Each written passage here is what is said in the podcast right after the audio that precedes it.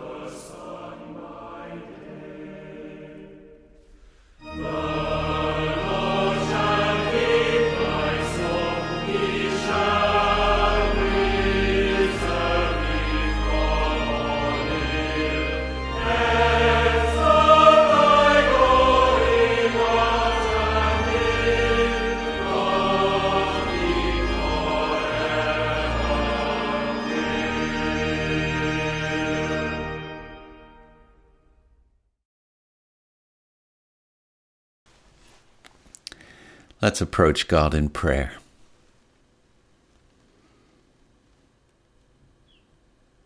Lord God, thank you that your grace means that you come to us. Thank you that your grace means that we don't need to search for you. We don't need to reach up to the heavens to be with you. Thank you that your grace means that in Christ you have come to us. You've come into the neighborhood and you've set up your home right here in our midst. Help us, Lord, to rest in your grace and to wait patiently for all the ways you promise yet to come to us. To wait as the watchmen wait for the morning with joy and expectancy. Lord God, in this time of worship, we ask you to speak through your word read and preached and sung. Strengthen us in our waiting. Give us light for the road ahead of us. We pray now the family prayer of Jesus. Our Father, who art in heaven, hallowed be thy name. Thy kingdom come, thy will be done, on earth as it is in heaven. Give us this day our daily bread and forgive us our debts as we forgive our debtors. Lead us not into temptation, but deliver us from evil. For thine is the kingdom, the power, and the glory forever. Amen. Thanks so much to folks who sent in photos of flowers and of lambs, which you saw at the beginning of the video. I'll put them up again after the benediction in case you missed them.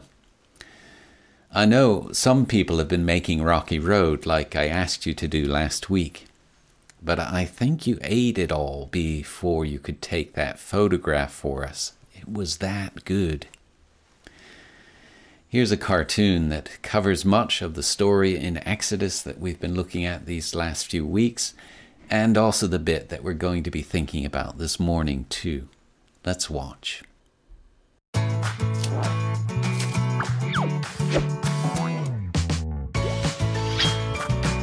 The Faithful Hall of Fame Moses.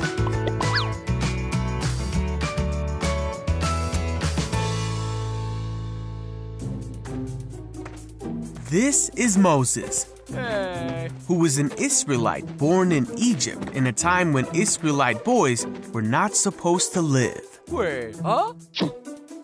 Moses, however, grew up in the palace of the Pharaoh, the very man who was enslaving the Israelite people.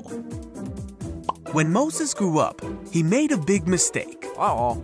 So Moses ran away from Egypt Wow! The land of Midian.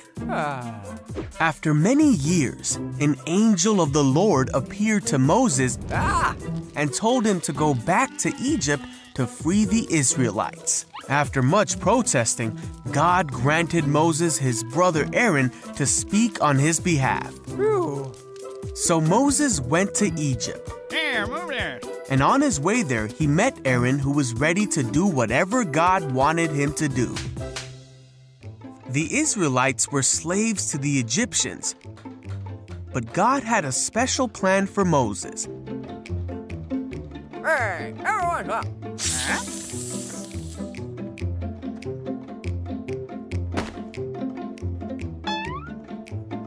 Huh? After rallying God's people to them, Moses and Aaron went to the Pharaoh.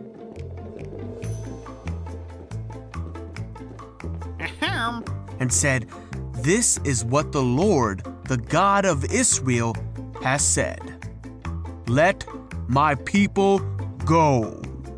Aha. Shit.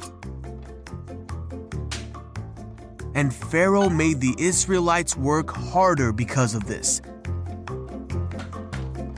Hey, how are you? Uh. Huh? The foremen of the Israelite slaves were angry with Moses and Aaron for causing this trouble. Uh, huh? Uh, So Moses cried out to God and asked why this was happening. But God said, You will see what I will do. I am the Lord. I will deliver you from slavery. wow, okay. Hey, Moses told this to the people, hey, hey. but they were so discouraged that they didn't listen to him. Yeah, whatever. God told Moses to go to Pharaoh and to do exactly as he said. So Moses and Aaron went to the Pharaoh. Hey. Ah, God told them to take the staff and throw it down before Pharaoh. huh? Pharaoh was not impressed. Uh-huh. He called his wise men and sorcerers, and they did the same thing. Hooga, hooga. Ah, But Aaron's staff swallowed up the sorcerer's staff. oh, Yet Pharaoh's heart was hardened, and he would not listen to them. Shoo shoo. just as God had said. Then the Lord said to Moses, Go to the banks of the Nile River and meet Pharaoh. Hey, Pharaoh. Oh, man. Moses and Aaron did just as God had said. Oh, But again, Pharaoh's magicians did the same miracle, and Pharaoh refused to let God's people go. So God sent nine more plagues to Egypt to show his power.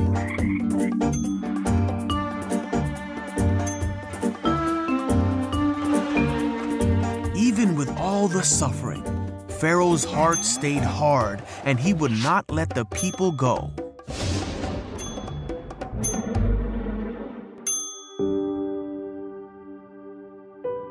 On the night of the last plague, Pharaoh woke up Huh? and heard a great cry in Egypt, Oh, no. for there was not a house in Egypt where someone was not dead.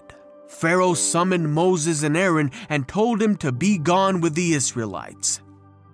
So the Israelites left Egypt immediately and made their way to the promised land, taking with them many riches from Egypt, and they took Joseph's bones as they had promised him many years before. But after they had gone, Pharaoh changed his mind and readied his army to take back the Israelites. When the Israelites saw Pharaoh and his armies come, they were terrified. But God made a way for them. Through all of this, the Israelites saw the great power of their God, the one true God, and they put their trust in Moses, his servant.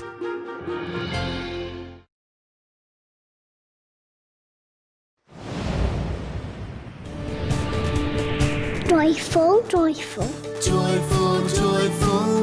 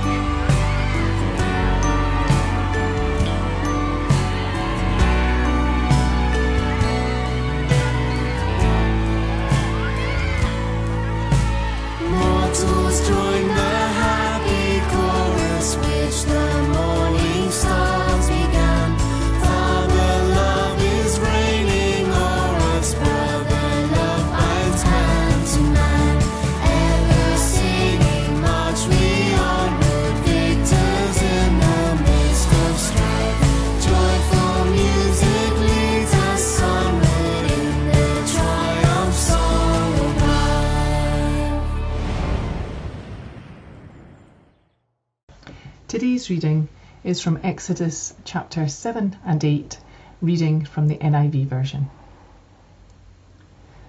Then the Lord said to Moses, See, I have made you like God to Pharaoh, and your brother Aaron will be your prophet. You are to say everything I command you, and your brother Aaron is to tell Pharaoh to let the Israelites out of his country. But I will harden Pharaoh's heart, and though I multiply my signs and wonders in Egypt, he will not listen to you. Then I will lay my hand on Egypt, and with mighty acts of judgment I will bring out my divisions, my people, the Israelites. And the, and the Egyptians will know that I am the Lord when I stretch out my hand against Egypt and bring the Israelites out of it. Moses and Aaron did just as the Lord commanded. Moses was 80 years old and Aaron 83 when they spoke to Pharaoh. The Lord said to Moses and Aaron, When Pharaoh says to you, Perform a miracle, then say to Aaron, Take your staff and throw it down before Pharaoh, and it will become a snake. So Moses and Aaron went to Pharaoh and did just as the Lord commanded. Aaron threw his staff down in front of Pharaoh and his officials, and it became a snake. Pharaoh then summoned wise men and sorcerers, and the Egyptian magicians also did the same things by their secret arts. Each one threw down his staff, and it became a snake. But Aaron's staff swallowed up their staffs. Yet Pharaoh's heart became hard, and he would not listen to them, just as the Lord had said. Then the Lord said to Moses, Pharaoh's heart is unyielding. He refuses to let the people go. Go to Pharaoh in the morning as he goes out to the river. Confront him on the bank of the Nile, and take in your hand the staff that was changed into a snake. Then say to him, The Lord, the God of the Hebrews, has sent me to say to you, Let my people go, so that they may worship me in the wilderness. But until now you have not listened. This is why the Lord says, By this you will know that I am the Lord. With the staff that is in my hand I will strike the water of the Nile, and it will be changed into blood.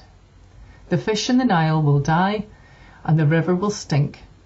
The Egyptians will not be able to drink its water. The Lord said to Moses, Tell Aaron, take your staff and stretch it stretch out your hand over the waters of Egypt, over the streams and canals, over the ponds and all the reservoirs, and they will turn to blood. Blood will be everywhere in Egypt, even in vessels of wood and stone. Moses and Aaron did just as the Lord had commanded. He raised his staff in the presence of Pharaoh and his officials and struck the water of the Nile, and all the water was changed to blood. The fish in the Nile died. The river smelled so bad that the Egyptians could not drink its water. Blood was everywhere in Egypt. But the Egyptian magicians did the same thing with their secret arts, and Pharaoh's heart became hard. He would not listen to Moses and Aaron, just as the Lord had said. Instead, he turned and went into his palace and did not take even this to heart. And all the Egyptians dug along the Nile to get drinking water because they could not drink the water of the river.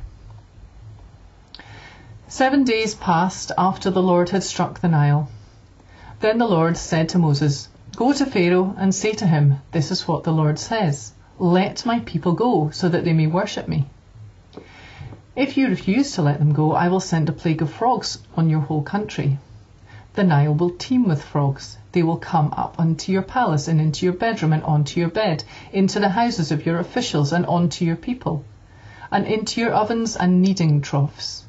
The frogs will come up on you and your people and all your officials. Then the Lord said to Moses, Tell Aaron, stretch out your hand with the staff over the streams and canals and ponds, and make frogs come up on the land of Egypt. So Aaron stretched out his hand over the water, waters of Egypt, and the frogs came up and covered the land.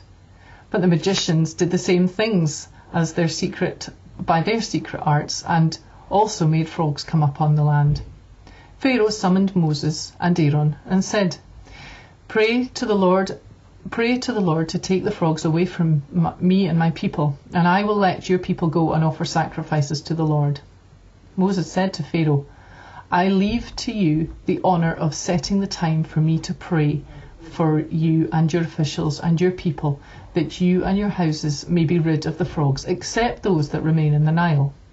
Tomorrow, Pharaoh said. Moses replied, It will be as you say, so that you may know there is no one like the Lord our God. The frogs will leave you and your houses, your officials and your people. They will remain only in the Nile. After Moses and Aaron had left Pharaoh, Moses cried out to the Lord about the frogs he had brought on, on Pharaoh. And the Lord did what Moses asked. The frogs died in the houses and in the courtyards and in the fields. They were piled into heaps, and the land reeked of them. But when Pharaoh saw that there was relief, he hardened his heart and would not listen to Moses and Aaron, just as the Lord had said. Then the Lord said to Moses, Tell Aaron, stretch out your staff and strike the dust on the ground. And throughout the land of Egypt the dust will become gnats. They did this. And then Aaron stretched out his hand with the staff and struck the dust of the ground. Gnats came up, came on the people and the animals. All the dust throughout the land of Egypt became gnats. But when the Egyptians tried to produce gnats by their secret arts, they could not. Since the gnats were on the people and the animals everywhere, the magicians said to Pharaoh, This is the finger of God. But Pharaoh's heart was hard, and he would not listen, just as the Lord said. Then the Lord said to Moses, Get up early in the morning and confront Pharaoh as he goes to the river, and say to him, This is what the Lord says Let my people go, so that they may worship me. If you do not let my people go, I will send swarms of flies on you and your officials, on your people and into your houses. The houses the Egyptian, of the Egyptians will be full of flies, even the ground will be covered with them. But on that day I will deal differently with the land of Goshen, where my people live. No swarms of flies will be there, so that you will know that I, the Lord, am in this land. I will make a distinction between my people and your people. This sign will occur tomorrow. And the Lord did this. Dense swarms of flies poured into Pharaoh's palace and into the houses of his officials. Throughout Egypt, the land was ruined by flies. Then Pharaoh summoned Moses and Aaron and said, Go, sacrifice to your God here in the land. But Moses says, That would not be right. The sacrifices we offer the Lord our God would be detestable to the Egyptians, and if we offer sacrifices that are detestable in their eyes, will they not stone us? We must make a three day journey into the wilderness to offer sacrifices to the Lord our God, as he commands us. Pharaoh said, I will let you go to offer sacrifices to the Lord your God in the wilderness, but you must not go very far. Now pray for me. Moses answered, as, as soon as I leave you, I will pray to the Lord, and tomorrow the flies will leave Pharaoh and his officials and his people. Only let Pharaoh be sure that he does not act deceitfully again by not letting the people go to offer sacrifices to the Lord. Then Moses left Pharaoh and prayed to the Lord, and the Lord did what Moses asked. The flies left Pharaoh and his officials and his people. Not a fly remained. But this time also Pharaoh hardened his heart and would not let the people go. This is the word of the Lord. Thank you, Maury, for reading for us. Let's pray as we turn to reflect on God's Word. Lord God, thank you that your Word is living and active, that it cuts to the very heart of us, and it exposes there what is not right, but it also gives life. Lord, we pray that it would do that for us this morning. For we pray in Jesus' name. Amen. Before we continue, I'd uh, like to apologize. Last week I made an error. I said that 80 years had transpired since Moses fled Egypt to when he returned to confront Pharaoh. It had, in fact, been only 40 years. He's now 80 at this point in time. And his brother Aaron is 83. This morning we continue our exploration of the book of Exodus. Last Sunday we concentrated on the Israelites in chapters 4, 5, and 6. And we looked at how, though they were chosen by God as His unique people with a unique purpose, they seem to have forgotten who they were and what they were meant to be about. And this caused them a great deal of existential angst when they found themselves in trouble with Pharaoh. They had perhaps thought that since God was on the move, he would go to bat for them and prevent anything bad ever happening to them again. And yet, when God shows up, they find themselves being required to make bricks without straw. They find that they are in even more trouble than before. And we concluded that God had planned for them something they could barely conceive. God had planned something that they couldn't conceive of because of their mindset, that mindset of Egypt that had got into them. They could only conceive of God making things a little more tolerable for them in Egypt. But in actual fact, God was there to set them completely and fully free from all the powers that oppress them, powers without and powers within their own hearts. The character of Moses in that bit of the story, too, is instructive. We didn't look at that last week. Once again, with poor Moses, that bit of the story is a story of failure. When Pharaoh reacts the way he does, Moses is just as confused as the people he is meant to help, rescue, and lead. Moses does all that God asks him to do. Well, almost all.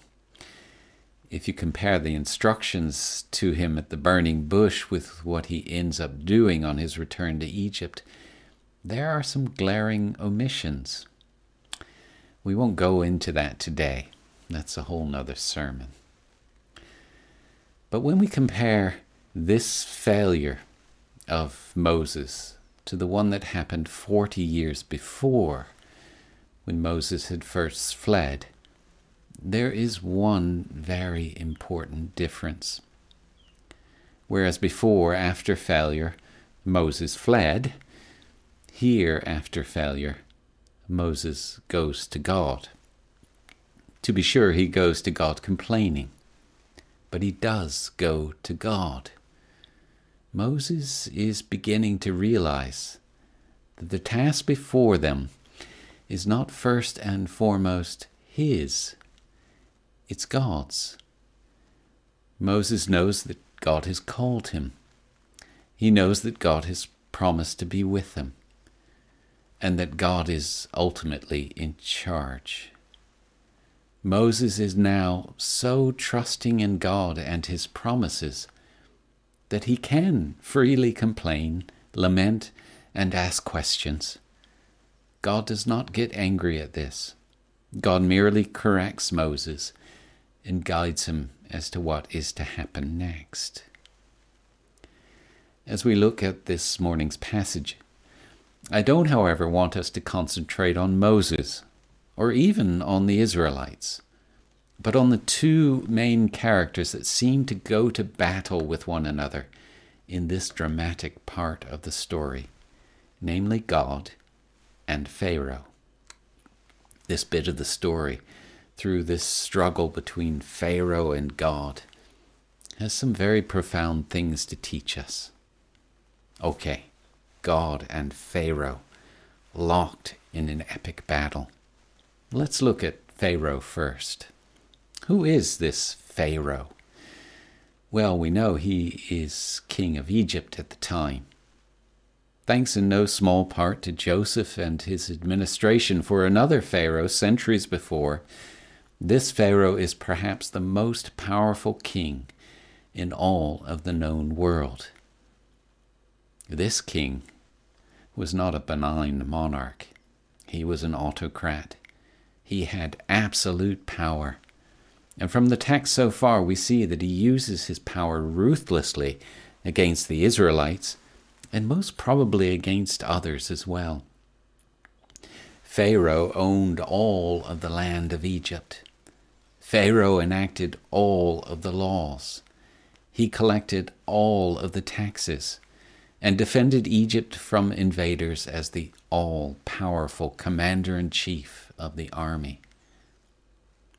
In ancient Egypt, there was no division between religion and politics. A king like Pharaoh was considered to be a god. Here's a, a picture of a much later Pharaoh, Tutankhamun. You've probably heard of him, King Tut. You'll see that on his crown there is a snake, a cobra, in fact. This was called a uraeus, and it symbolized the belief that the gods Re and Ammon united upon the brow of Pharaoh to give him sovereignty over all the world. As we pointed out before, the text doesn't mention the name of this king. He's just plain Pharaoh. And as far as the story goes, that, I think, is highly significant. Pharaoh is not just an individual man. Pharaoh is an archetype of a pattern of rebellion, human and spiritual, that we find throughout the Bible. Pharaoh and Egypt, which he represents, is Babylon in Genesis 11. Pharaoh is Nebuchadnezzar in the book of Daniel, and he is the beast in the book of Revelation. And God deals with Pharaoh as he deals with these others. But here we have a more extensive account of how God deals with his opponents. So, God in the story, what do we know about him? What do we see of him in this drama? He is the God of Abraham, Isaac, and Jacob. So he has said many times already. But we are told several times also that what God is about through his dealings with Israel, Egypt, and Pharaoh is to reveal more of himself than he has done up until now. What does it say in verse in chapter 6 verse 3? I appeared to Abraham, to Isaac, and Jacob as God Almighty, but by my name, the Lord, I did not make myself known to them. Suggesting that God is now ready to reveal his name and nature. God knows Pharaoh has a hard heart. He's told Moses that several times before in, in chapter 4, and he, he says it again here in verse 3 of chapter 7. God knows Pharaoh is not going to easily give Israel up from his captivity. I think it's quite clear, therefore, that God must have another agenda than just releasing Israel from bondage. If releasing Israel from bondage was his only purpose, certainly God would have gone to the last, most effective plague first and been done with Egypt. No, I think God's primary agenda here in this story is to let people know who He is. God's primary agenda is to reveal Himself. So, what does this whole drama of plagues and toing and froing with Pharaoh teach us about who God is? Well, primarily it teaches us that God is sovereign. Now, that's not a word we use in everyday language. But what it means is that God is in overall control. The plagues of Egypt reveal that God is in control of the natural world. With the four plagues that we have in our two chapters this morning, we see God in control of the waters, and in control of the frogs, and in control of the insects. And if you're interested, can I recommend a, a, book that is all about the miracles in Exodus and how a believing scientist sees them? It's a book written by a Cambridge physicist named Sir Colin Humphrey, and it's called The Miracles of Exodus. There's a link to that book in the description of this video. But not only is God sovereign over the natural world in this drama, he is also sovereign over the affairs of humanity. And God is even sovereign over Egypt and this king who rules it and believes he is ruler of the whole world. At the beginning of our passage, God's sovereignty is displayed in a startling and dramatic way. Moses and Aaron come to Pharaoh for the second time, but this time the text says they do just as the Lord commands them. Pharaoh asks them for a miracle, and Aaron throws down his staff, just as God said he should, and it becomes a snake. But the Egyptian sorcerers, through their secret arts, are able to do the same with their staffs. They throw them down and they become snakes. They become a whole army of snakes against the one snake that Aaron has put down. But immediately Aaron's staff turns snake, swallows up all the others. Do you see the significance here? This indeed was the first sign that God gave Moses at the burning bush. It was not just a wonder, as Jane told us two weeks ago. This changing the staff to a snake was a sign, and it was to signify to the Israelites in Egypt that God had power even over the despotic re- regime that held them captive. The snake, which was a symbol of Pharaoh's political and military power that was there on his crown, is swallowed up by a poor shepherd's crook. It's interesting that here and with the two other plagues, the river to blood and the multiplication of frogs, Pharaoh's sorcerers are able to do the same things that God through Moses and Aaron do. We aren't given any indication as to how they might have done it. It could have been some sort of trick, or it could have been through some dark spiritual power they were in touch with. We don't know. But it's also interesting that though they are certainly powerful, there is a limit to their power. As the story goes on, they are unable to produce the other plagues in the same way. They're unable to produce the gnats, and they stop trying after that. But even more significantly, Pharaoh's magicians might be able to turn a staff to a snake, or turn water to blood, or seemingly produce frogs from thin air. But Pharaoh's magicians can't stop any of the plagues. They might be able to start them, but they can't stop them.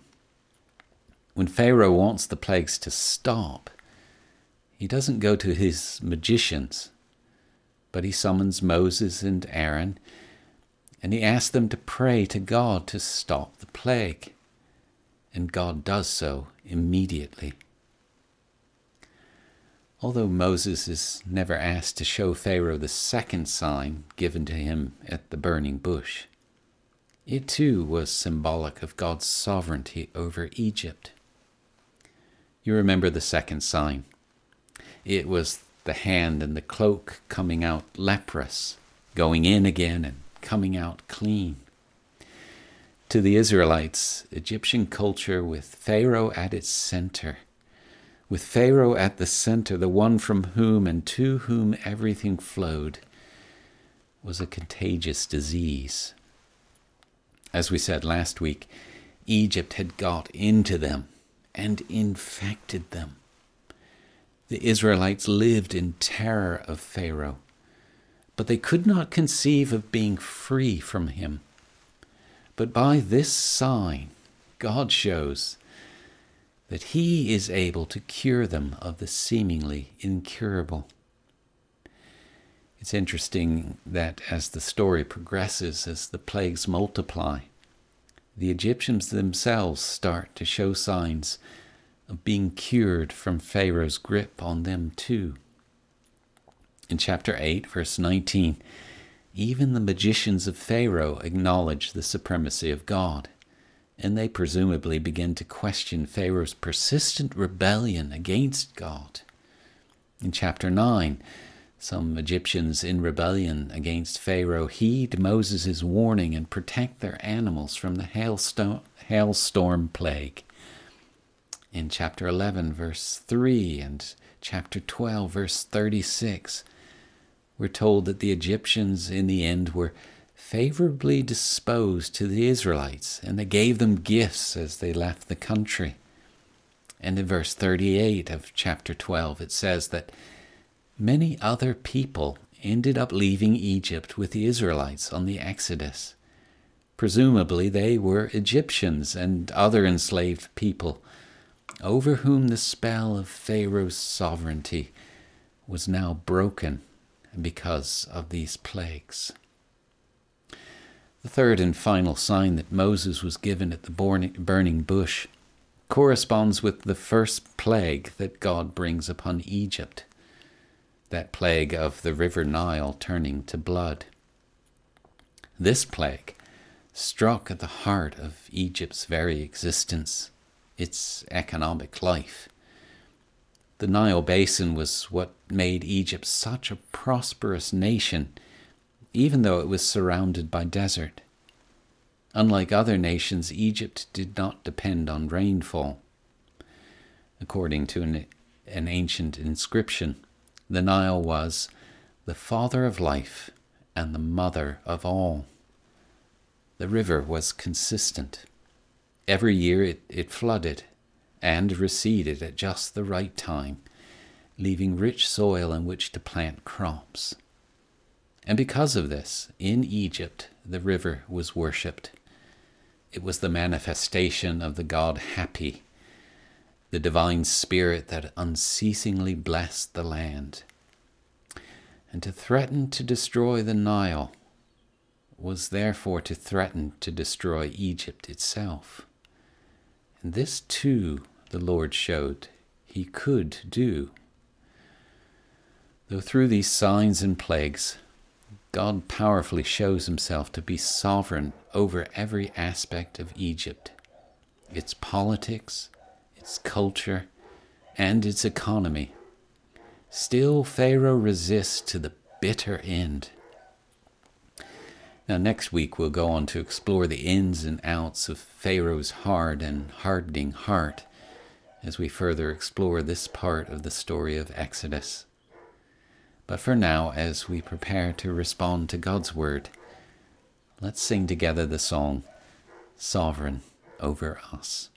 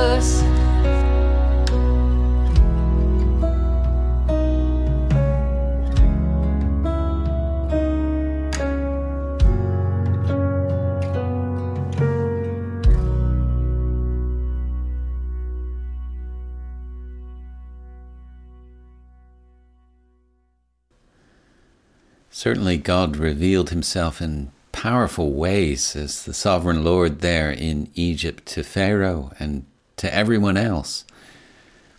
But the New Testament's con- contention is that God revealed himself even more fully when Jesus stepped onto the scene. Paul writes, The Son is the image of the invisible God.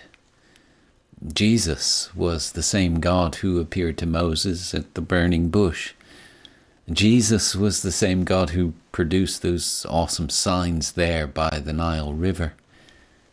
Jesus was just as sovereign over nature, over the storm on the Sea of Galilee, over diseases, over the material of bread and fish, over the spiritual powers, and over the affairs of human beings, and indeed over death itself. I have met this Jesus through the gospel, and I hope that you have too. I've been baptized into his family.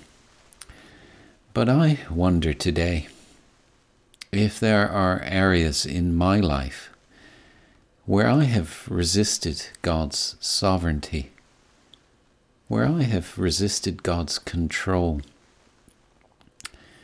I wonder if there's any area of my life where I might not have realized that there is and there are other forces in control.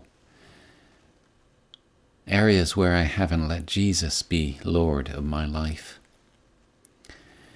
And I wonder if you are the same as me. And I wonder if you'd come with me now and take these questions to God in our prayers. Let's pray.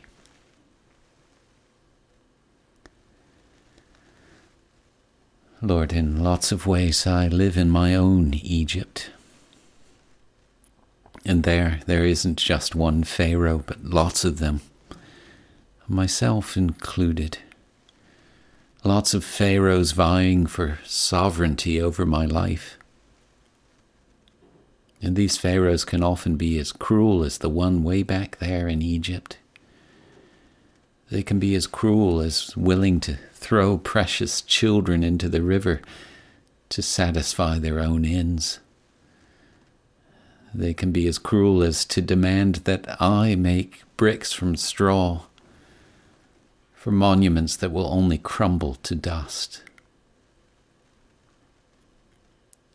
Lord, by your Spirit working in me and in the world around me, I ask you to expose the fact that though these pharaohs seem so strong, and though their words sound so true, they are nothing compared to you. Lord, by the light of your gospel and with your strong right arm, set us free. Set us free from the Pharaohs in our hearts and in our world.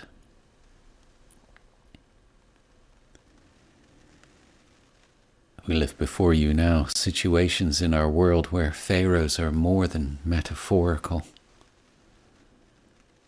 We pray for Burma, Yemen, Syria, and Hong Kong, especially today. And we pray, Lord, set your people free. We pray for folks in hospital and at home struggling with acute or chronic illness. And we name particularly Margaret and Grace today. Lord, set your people free. We pray for folks missing loved ones either through death or through distance today. And we pray, Lord, set your people free. We pray for everyone, everyone fed up by this virus and the necessary restrictions that we live under. And we pray, Lord, set your people free. We pray for those who have not yet come to know the liberation that knowing you as Savior and Lord can bring.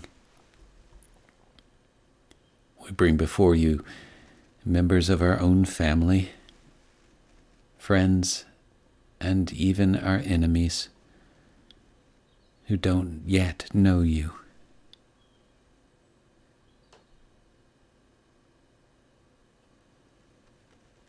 And we pray, Lord, set your people free.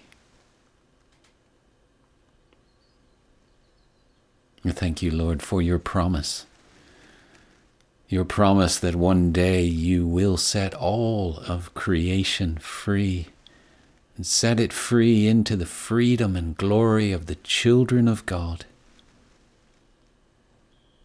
Lord, help us to work and wait with eager expectation for that day. For we pray in and through the strong and sovereign name of our Lord Jesus Christ. Amen.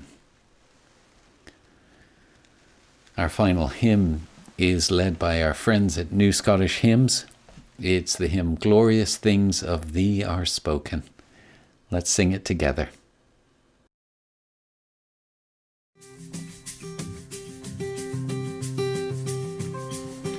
Glorious things of thee are spoken, Zion, city of our God. He whose word cannot be broken, formed thee for his own abode. On the rock of ages founded, what can shake thy sure repose? With salvation's walls surrounded, thou mayst smile at all thy foes. See the streams of living waters springing from eternal love. Supply thy sons and daughters, and all fear of want remove. Who can faint while such a river ever flows? Their thirst to assuage, grace which, like the Lord, the giver, never fails from age to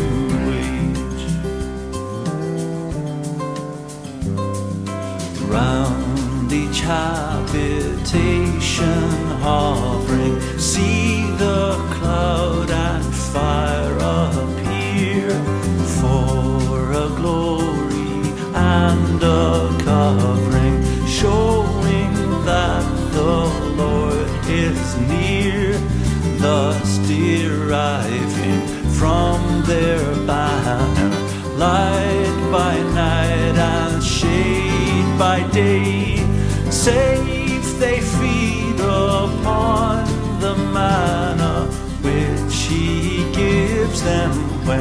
when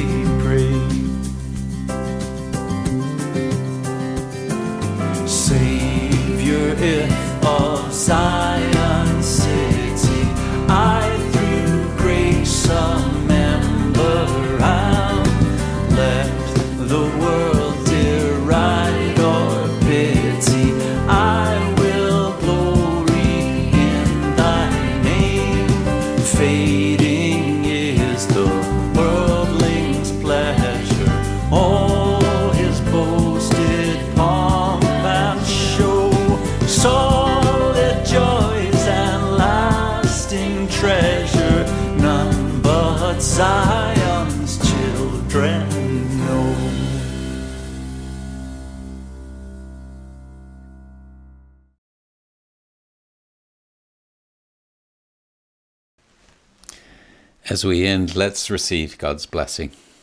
Brothers and sisters, you do not belong in Egypt.